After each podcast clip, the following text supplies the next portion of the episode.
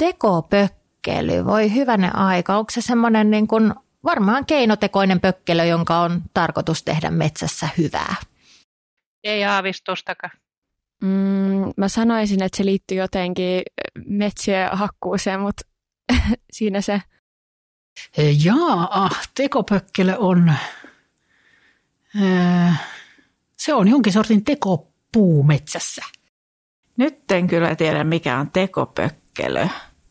Öö, se on semmoinen tota, saunan klapi, mikä ei syty. Tekopökkelö on tota, semmoinen puusta valmistettu semmoinen, millä pääsee tekemään hommia. Tekopökkelö, eikö se ole sellainen moto katkaisee jonkun kuusen rungon jostakin kolmen, kolmen puolen metrin korkeudesta ja karsii sen sitä alalta? Joo, se voi, senhän voi kääntää vaikka mille tavalle tahansa. Mitä se voisi niinku tarkoittaa? Tehtyä tuota, tekemällä tehtyä tuota puuta. Kuuntele metsää on Metsä Groupin podcast metsän omistajille. Studiossa kanssasi Krista Kimmo. Moi. Tänään vieraana on Silja Pitkänen Arte. Hän on Metsägruppin kestävän kehityksen päällikkö ja me jutellaan semmoisesta aiheesta kuin viisi vinkkiä siihen, miten luonto otetaan huomioon metsänhoidossa. Tosi mielenkiintoinen aihe, mutta ennen kuin hypätään studioon, niin käydään kuuntelemassa, mitä suomalaiset vastaa, kun heiltä kysytään, miksi metsiä pitäisi hoitaa.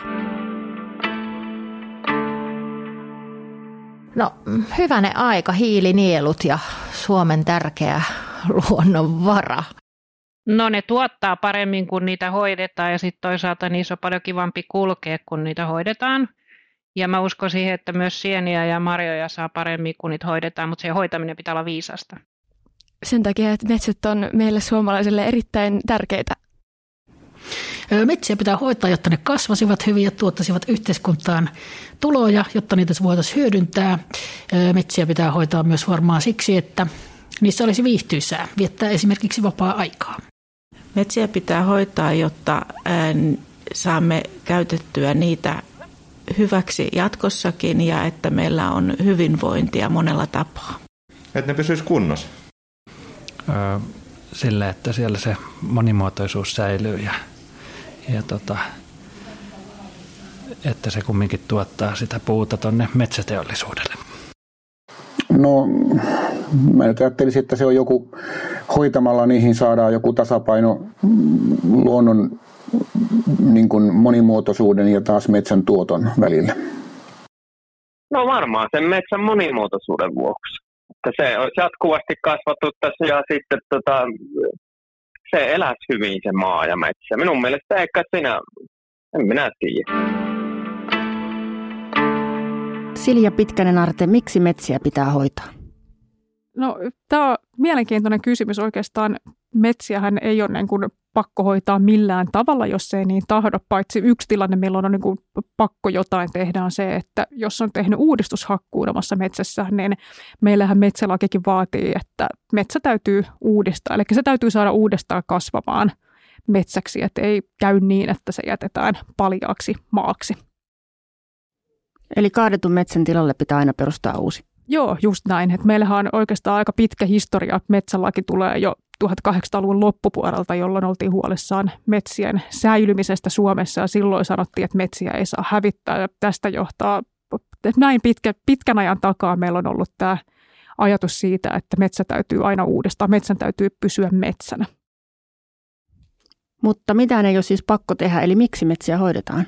Tässä on tärkeänä ajatuksena se, että me voitaisiin tämmöisen niin kuin hyvin niin kuin pitkäjänteisesti pitää meidän metsät elinvoimaisina – jo ihan siitä ajatuksesta, että, että meillä niin kuin hyvin hoidetut metsät niin on tämmöisiä niin kuin ilmasto- ja tuhokestävämpiä. Ne on elinvoimaisia. Sitten myöskin monet ihmisethän myöskin saa sieltä omista metsistään puukauppatuloja, että se voi olla niin kuin aika tärkeäkin tulolähde ja monille, monille perheille. Ja yksi ajatus on myöskin se, että kun jotain tehdään, niin pitäisi sitten luonto aina myöskin ottaa huomioon. Metsien hoidossa ja käytössä yhdistyy monta eri näkökulmaa ja nyt voitaisiin keskustella lisää siitä, että kun metsiä hoidetaan, niin miten se luonto siellä otetaan huomioon. Ja sulla Silja oli tähän viisi vinkkiä. Mistä sä aloitetaan? Eli kun metsissä toimitaan, niin jätetään sitten lahopuuta sinne metsiin tuomaan erilaisille metsän, metsän eliöille monimuotoisuutta, elintilaa. Minkä, eli laho, eli se on siis kuollutta puuta. Miksi, miksi se on tärkeää? No meillä metsälajeista semmoinen yksi neljännes on äh, jollain tavalla riippuvaisia lahopuusta ja meillä kun metsien käytön historia on aika pitkä, niin meillä tota, niin kuin, äh, käsitellyistä metsistä, niin siellä on todettu, että se niin kuin lahopuun määrä on, on pienempi kuin mitä se on niin kuin täysin luontaisissa metsissä. Ja sen takia, kun me metsissä toimitaan, niin on hyvä sitä niin kuin sitten niin kuin aktiivisesti pitää huolta siitä, että meillä sitä lahopuuta siellä myöskin säilyy. Eli onko lahopuuta erilaista? Joo, kyllä. Eli on, on tämmöistä niin kuin lahopuuta, joka on pystyssä, tai sitten se, että on semmoista lahopuuta, joka on jo ehtinyt syystä tai toisesta kaatumaan maahan, että silloin se lajisto on hieman erilaista, että ollaanko sitten pystypuussa tai semmoisessa, joka jo maassa makaa. Ok, eli säästetään olemassa oleva lahopuu ja kuollut puu metsänhoidon toimissa. Voiko siitä olla jotain tuhoriskiä? Itse asiassa kyllä voi, että jos on runsaasti tällaista tuoretta, eli juuri äskettäin kaatunutta puuta, esimerkiksi jonkun myrskytuhan seurauksena, sehän saattaa aiheuttaa sen, että siellä sitten tämmöiset pienet kirjanpainaa-nimiset ötökät rupeavat leviämään ja saattavat sitten tämmöisen niin kuin iäkkäämissä kuusikoissa niin sitten levit, levitä niin, että koko kuusikko sitten saattaa kuolla. Ja hankalaksi se sitten tulee, että jos se tosissaan lähtee niin kuin aika laajasti leviämään, että tuolla esimerkiksi Keski-Euroopassa on aika niin kuin laajoja alueita, tuho, on niin kuin kuollut pystyyn puuta sen takia, että siellä on tämä kirjanpainaja päässyt leviämään aika laajoille alueille. Mutta sitten huolimatta meidän pitäisi lisätä laapuuta. Nyt mennään vähän Joo, no tuota, onneksi joo, kyllä. Tässä on tämmöinen niin kuin, hyvä tämmöinen niin tasapainottelun paikka.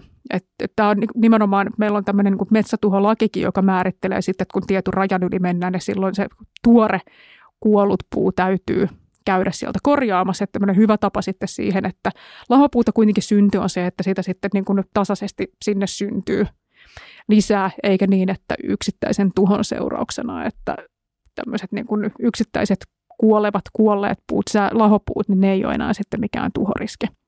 Semmoinen puu, josta kuori jo irronnut, siellä asuu sitten jo tämmöisiä niin kuin luontaisia vihollisia näille tuhoja aiheuttaville erilaisille ötököille.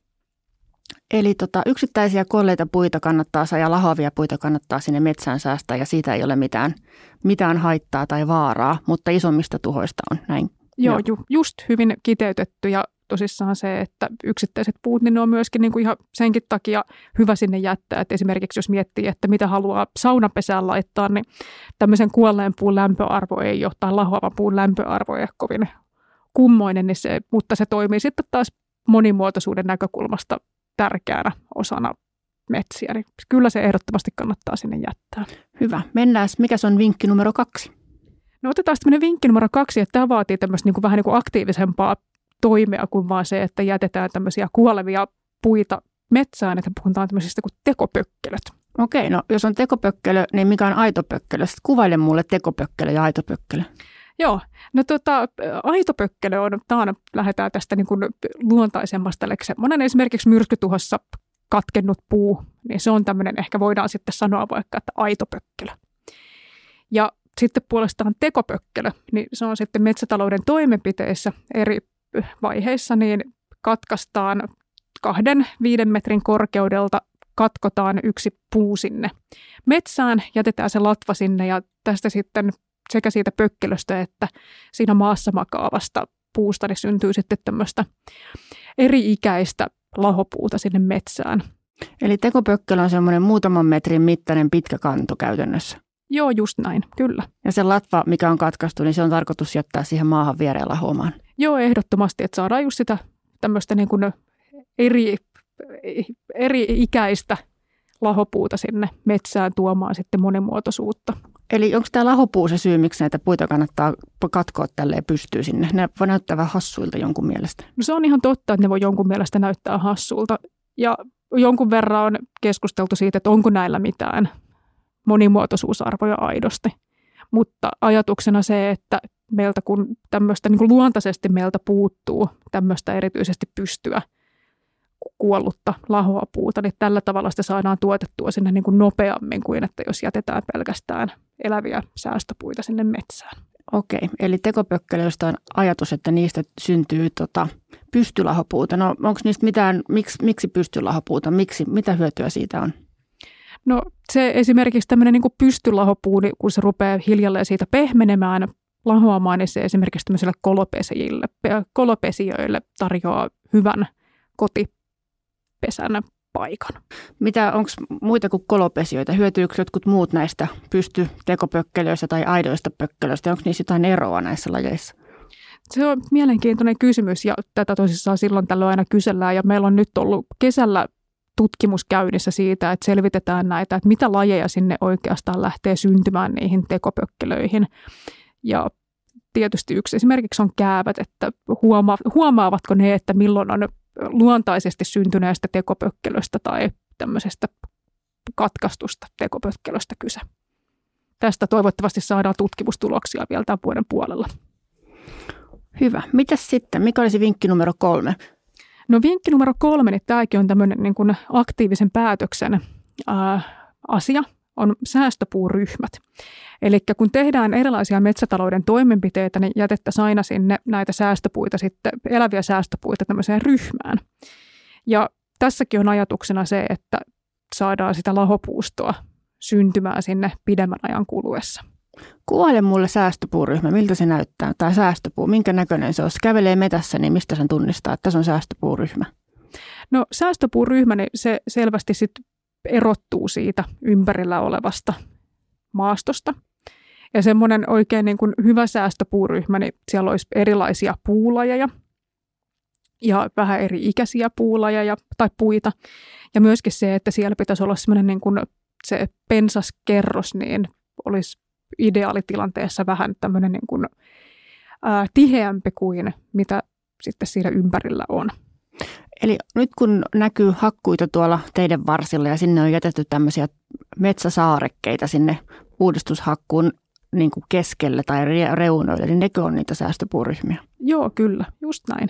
Ja semmoinen erittäin hyvä sijoittelu tämmöiselle säästöpuuryhmälle on se, että se olisi jonkun tämmöisen muuten mielenkiintoisen tai tärkeän luontokohteen yhteydessä. Että just tämmöinen niin kuin metsäsaareke, että siellä saattaa olla esimerkiksi sisällä joku tämmöinen kosteampi paikka kuin mitä siinä muuten siinä metsässä sattuu olemaan tai erittäin karu paikka. Et sillä saadaan sitä monimuotoisuutta lisää, että se säästöpuuryhmä sijoitetaan jonkun muun tämmöisen niin luontokohteen yhteyteen.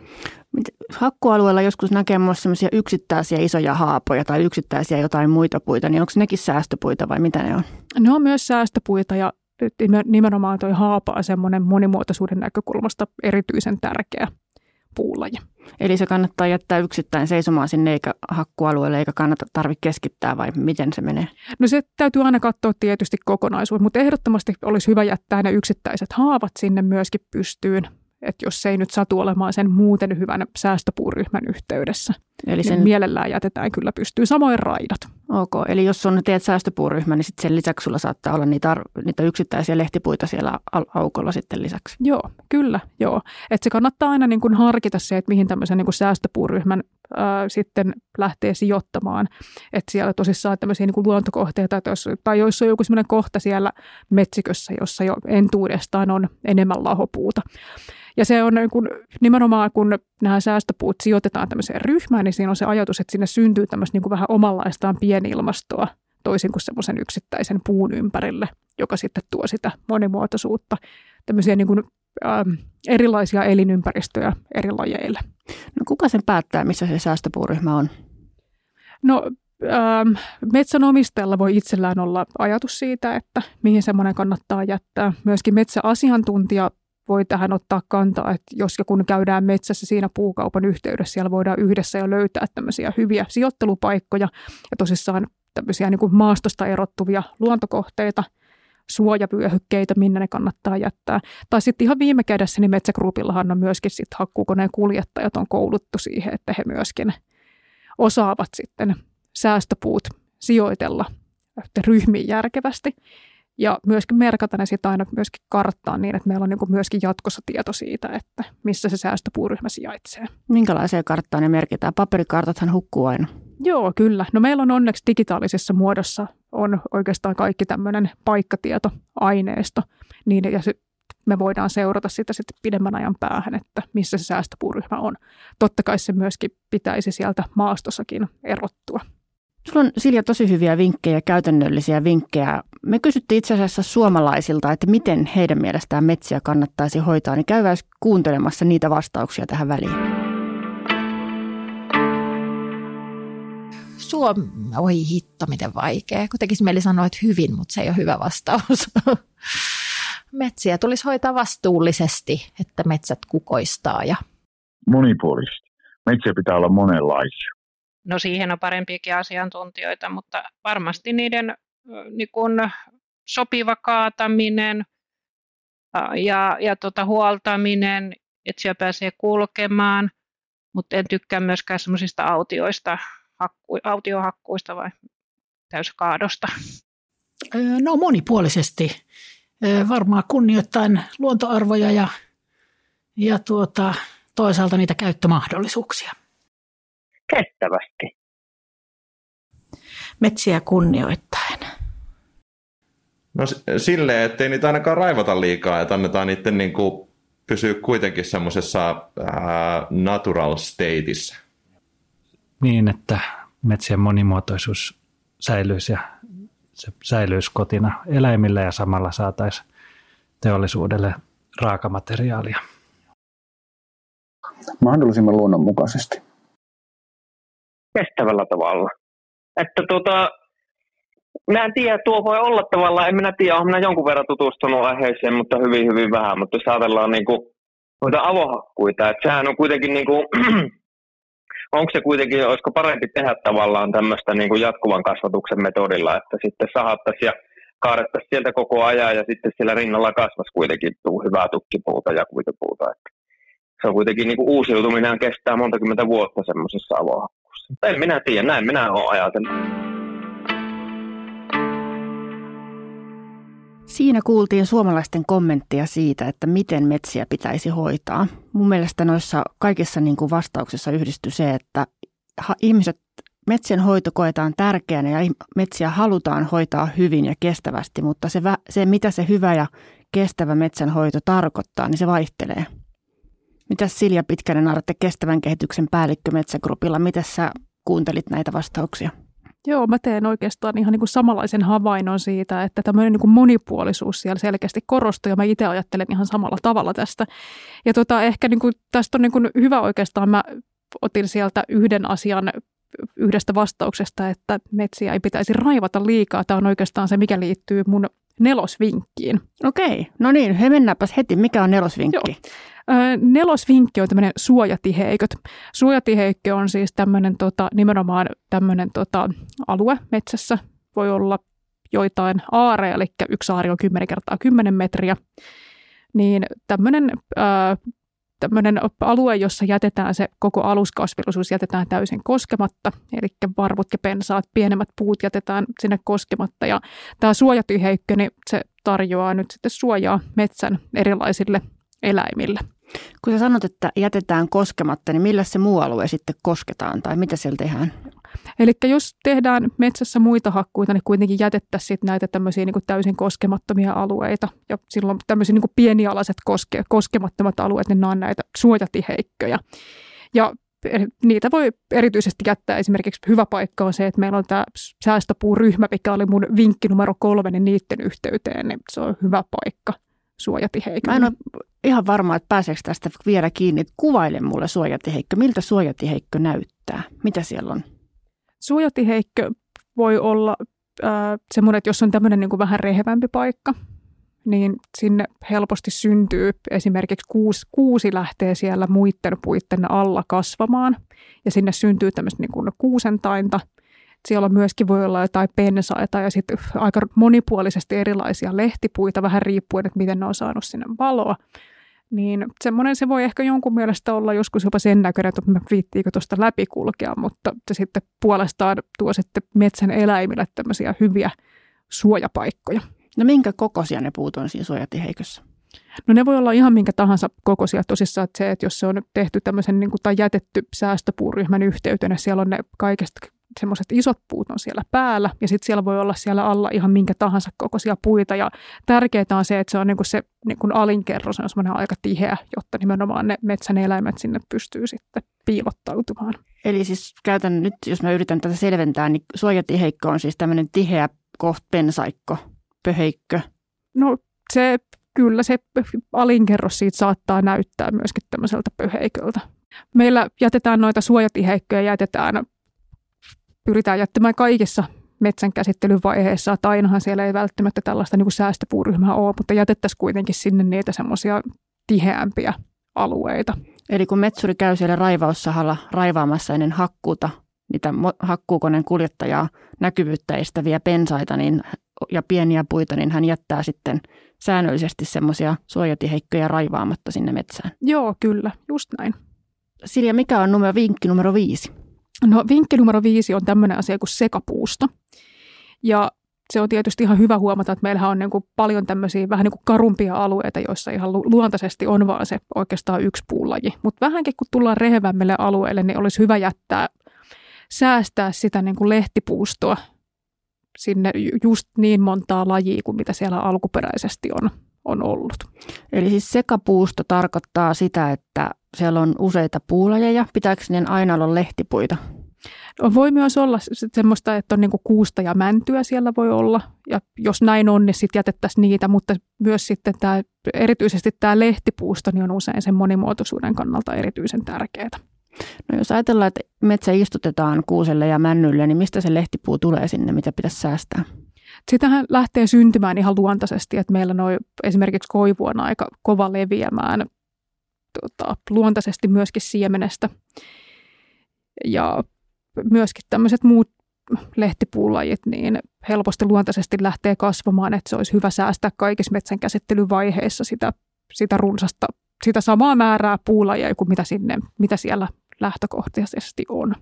Metsänhoidon ohjeet on, on muuttunut tässä suhteessa, kun jos katsoo jotain 4, 50, 60-vuotiaita metsiä, niin nehän on aika usein puhtaita havupuumetsiä, että siellä sitä lehtipuustoa on todella vähäisen. Joo, kyllä. Eli tässä niin näkee sen, että aikaisemmin on ajateltu, että kaikki lehtipuu on ihan roskapuuta. Ja näinhän ei tietenkään ole. Että tota, me täytyy muistaa meidän historiaa, että just se 50-60 vuotta sitten ajateltiin niin, että vaan pelkkää puutuotantoa. Mutta nykyisin me tiedetään hirveän paljon enemmän siitä monimuotoisuuden merkityksestä metsille. Ja sen takia nykyisin halutaan jättää sitä lehtipuustoa myöskin sinne sekaan. Ja yksi niin tärkeä näkökulma myöskin on se, että esimerkiksi kuusikoissa, jonne on jätetty tämmöistä niin lehtipuustoa 10-30 prosenttia sekana, niin sehän myöskin tiedetään jo, että se itse asiassa parantaa sen kuusenkin kasvua siellä metsässä. Eli sekapuustoisuudesta hyötyy sekä monimuotoisuus että se puuston kasvu. Miten ilmastonmuutos on sellainen asia, mistä puhutaan luontaisesti? Äh. Miten ilmastonmuutos, onko sekapuustoisuudella jotain merkitystä, kun varaudutaan muuttuvaan ilmastoon? Joo, kyllä. Että sehän nimenomaan parantaa äh, tota, äh, tämmöistä niin kuin ilmastokestävyyttä. Mitä, mitä kautta? Miksi? Joo. Miten? Tota, äh, on oletettavissa se, että meillähän tämmöiset niin kuin säiden ääriilmiöt tulee lisääntymään ja myöskin voi niin kuin tämmöiset niin kuin, hyönteistuhot lisääntyä, niin nämä lehtipuusto tuo sitten myöskin sitä niin kuin kestävyyttä sinne. Ja sitten vielä esimerkiksi, jos mietitään siitä niin kuin turvemaita niin tämmöinen, ja oikein kosteita, niin tämmöinen lehtipuusto, niin se myöskin haiduttaa sitä kosteutta huomattavan paljon enemmän kuin, kuin havupuut. Nyt hypättiin turvemaida. Siitä mulle tuli heti mieleen jatkuva kasvatus, josta tuossa aikaisemmin noissa yleisökysymyksissä oli kommenttia jatkuvasta kasvatuksesta. Niin mitäs Silja Pitkänen Arte, minnes, minnes jatkuva kasvatus sopii? Minkälaisella kohtelusta voi käyttää? No tämä itse asiassa liittyy hyvinkin vahvasti just noihin turvemaihin, että, tota, että se tämmöinen niin jatkuvapeitteinen kasvatus niin olisi todennäköisesti omiaan just monissa turvemaakohteissa, joissa se sinne tota, jäävä puusto aina sitten haiduttaa sitä kosteutta, jolloin ei tarvitse niin vahvasti lähteä esimerkiksi muuttamaan vaikuttamaan siihen niin kuin turvemaahan enää enempää kuin mitä on aikoinaan vaikutettu. Eli kun on tehty aika runsaasti tämmöisiä ojituksia, niin puuston kasvulla saadaan sitä veden hallintaa myöskin hoidettua ilman, että pitää lähteä ojia enää kaivamaan. Niin Sitten, oja ja kunnostamaan. Joo, kyllä. Okei Silja, nyt tässä on käyty viisi vinkkiä lävitse ja osahan näistä on sellaisia, että ei tarvitse tehdä mitään käytännössä, eli säästät kuolleen ja lahonpuun siellä metsässä ja nämä neljä muuta sun vinkkeistä on ehkä enemmänkin sellaisia, että ne liittyy johonkin aktiivisen metsänhoitotoimenpiteeseen. Niin mitäs metsänomistaja, jos hänen metsässään mikään hoitotoimenpide ei ole ajankohtainen tai hän ei halua hoitaa metsäänsä, niin onko jotain, mitä hän voi tehdä monimuotoisuuden lisäksi sitten itse? Joo, kyllä. Tuota, yksi hauska vinkki voi olla se, että sinne voi metsään käydä laittamassa linnunpöntön omaan metsäänsä ja seurailla sitten sitä elämää, mitä pönttöön syntyy. No minne, minkälaiseen paikkaan linnunpöntö voi laittaa? Ää, omalle maalle tietysti, et, et, tai jos haluaa jonkun toisen maalle laittaa, niin sitten siihen täytyy aina olla lupa. Mutta kyllähän se varmasti siellä omassa metsässä on sitä hauskinta lähteä seuraamaan – minkälaista elämää linnunpönttöä syntyy. Ja tota, ehkä kannattaa myöskin miettiä sitä niin kuin sijoittelupaikkaa, niin voisi ehkä ajatella se, että tämmöinen niin kuin lehtipuuvaltainen ja mahdollisesti jonkun luontokohteen yhteyteen tai suojavyöhykkeelle, niin voi olla paras ja pysyvin paikka sille. Nyt mä otan kiinni tuosta sun termistä suojavyöhyke. Sitä me ei olla tässä vielä käsitelty. Tämä on nyt taas lisäekstra bonus, että mikä on suojavyöhyke? Äh, joo, suojavyöhyke jätetään perinteisesti eri vesistöjen varrelle ja vesistöjen varrelle ja ne toimii tämmöisen niin kuin vesiensuojeluratkaisuna, vesiensuojelun menetelmänä siinä tota, vesistöihin ja sitten myöskin erilaisten luontokohteiden ympärille voidaan jättää suojavyöhykkeitä. Eli jos vesistöjen varrella, vesistön varrella on suojavyöhyke, niin mitä se tar- miten se suojaa sitä veden laatua siinä vesistössä? Eli se, kun maanpinta ei rikkoudu siinä suojavyöhykkeellä, kun siellä ei esimerkiksi käydä koneella ajamassa, niin silloin se tota, imeää, imeää ö, pintavettä ja myöskin tietysti syvemmällä olevaa vettä niin, että sitten ravinteet, kiintoaineet eivät päädy sinne vesistöön rehevöittämään. Aivan, eli sulla on tehty metsätyö ja siihen rannan ja sen metsäalueen, metsän hoidetun alueen väliin on jätetty käsittelemätön tai vähän käsitelty alue, joka sitten estää sen erosion tai ravin pintavesien valumisen vesistöön. Joo, just näin. Silja, mitä hyötyä metsänomistajalle siitä, että hän ottaa luonnon huomioon metsänhoitotöissä ja toimissa? No kyllä tässä niin kuin se kantava ajatus on se, että meillä niin kuin tulevat sukupolvet pääsee nauttimaan tämmöisistä elinvoimaisista – ilmasta kestävistä ja monimuotoisista metsistä ja myöskin tämä niin kuin tuo sitä, että ää, tässä niin kuin sekä niin kuin nykyinen sukupolvi että tulevat sukupolvet niin pääsee nauttimaan myöskin sitten rahalle tai vauraudessa siinä, että saa, voidaan saada myöskin puun myyntituloja. Ja nämä kaikki eri arvot on mahdollista kyllä ihan sovittaa yhteen, että mikään ei ole poissa toiselta. Kyllä metsä pitää huolen omistaan.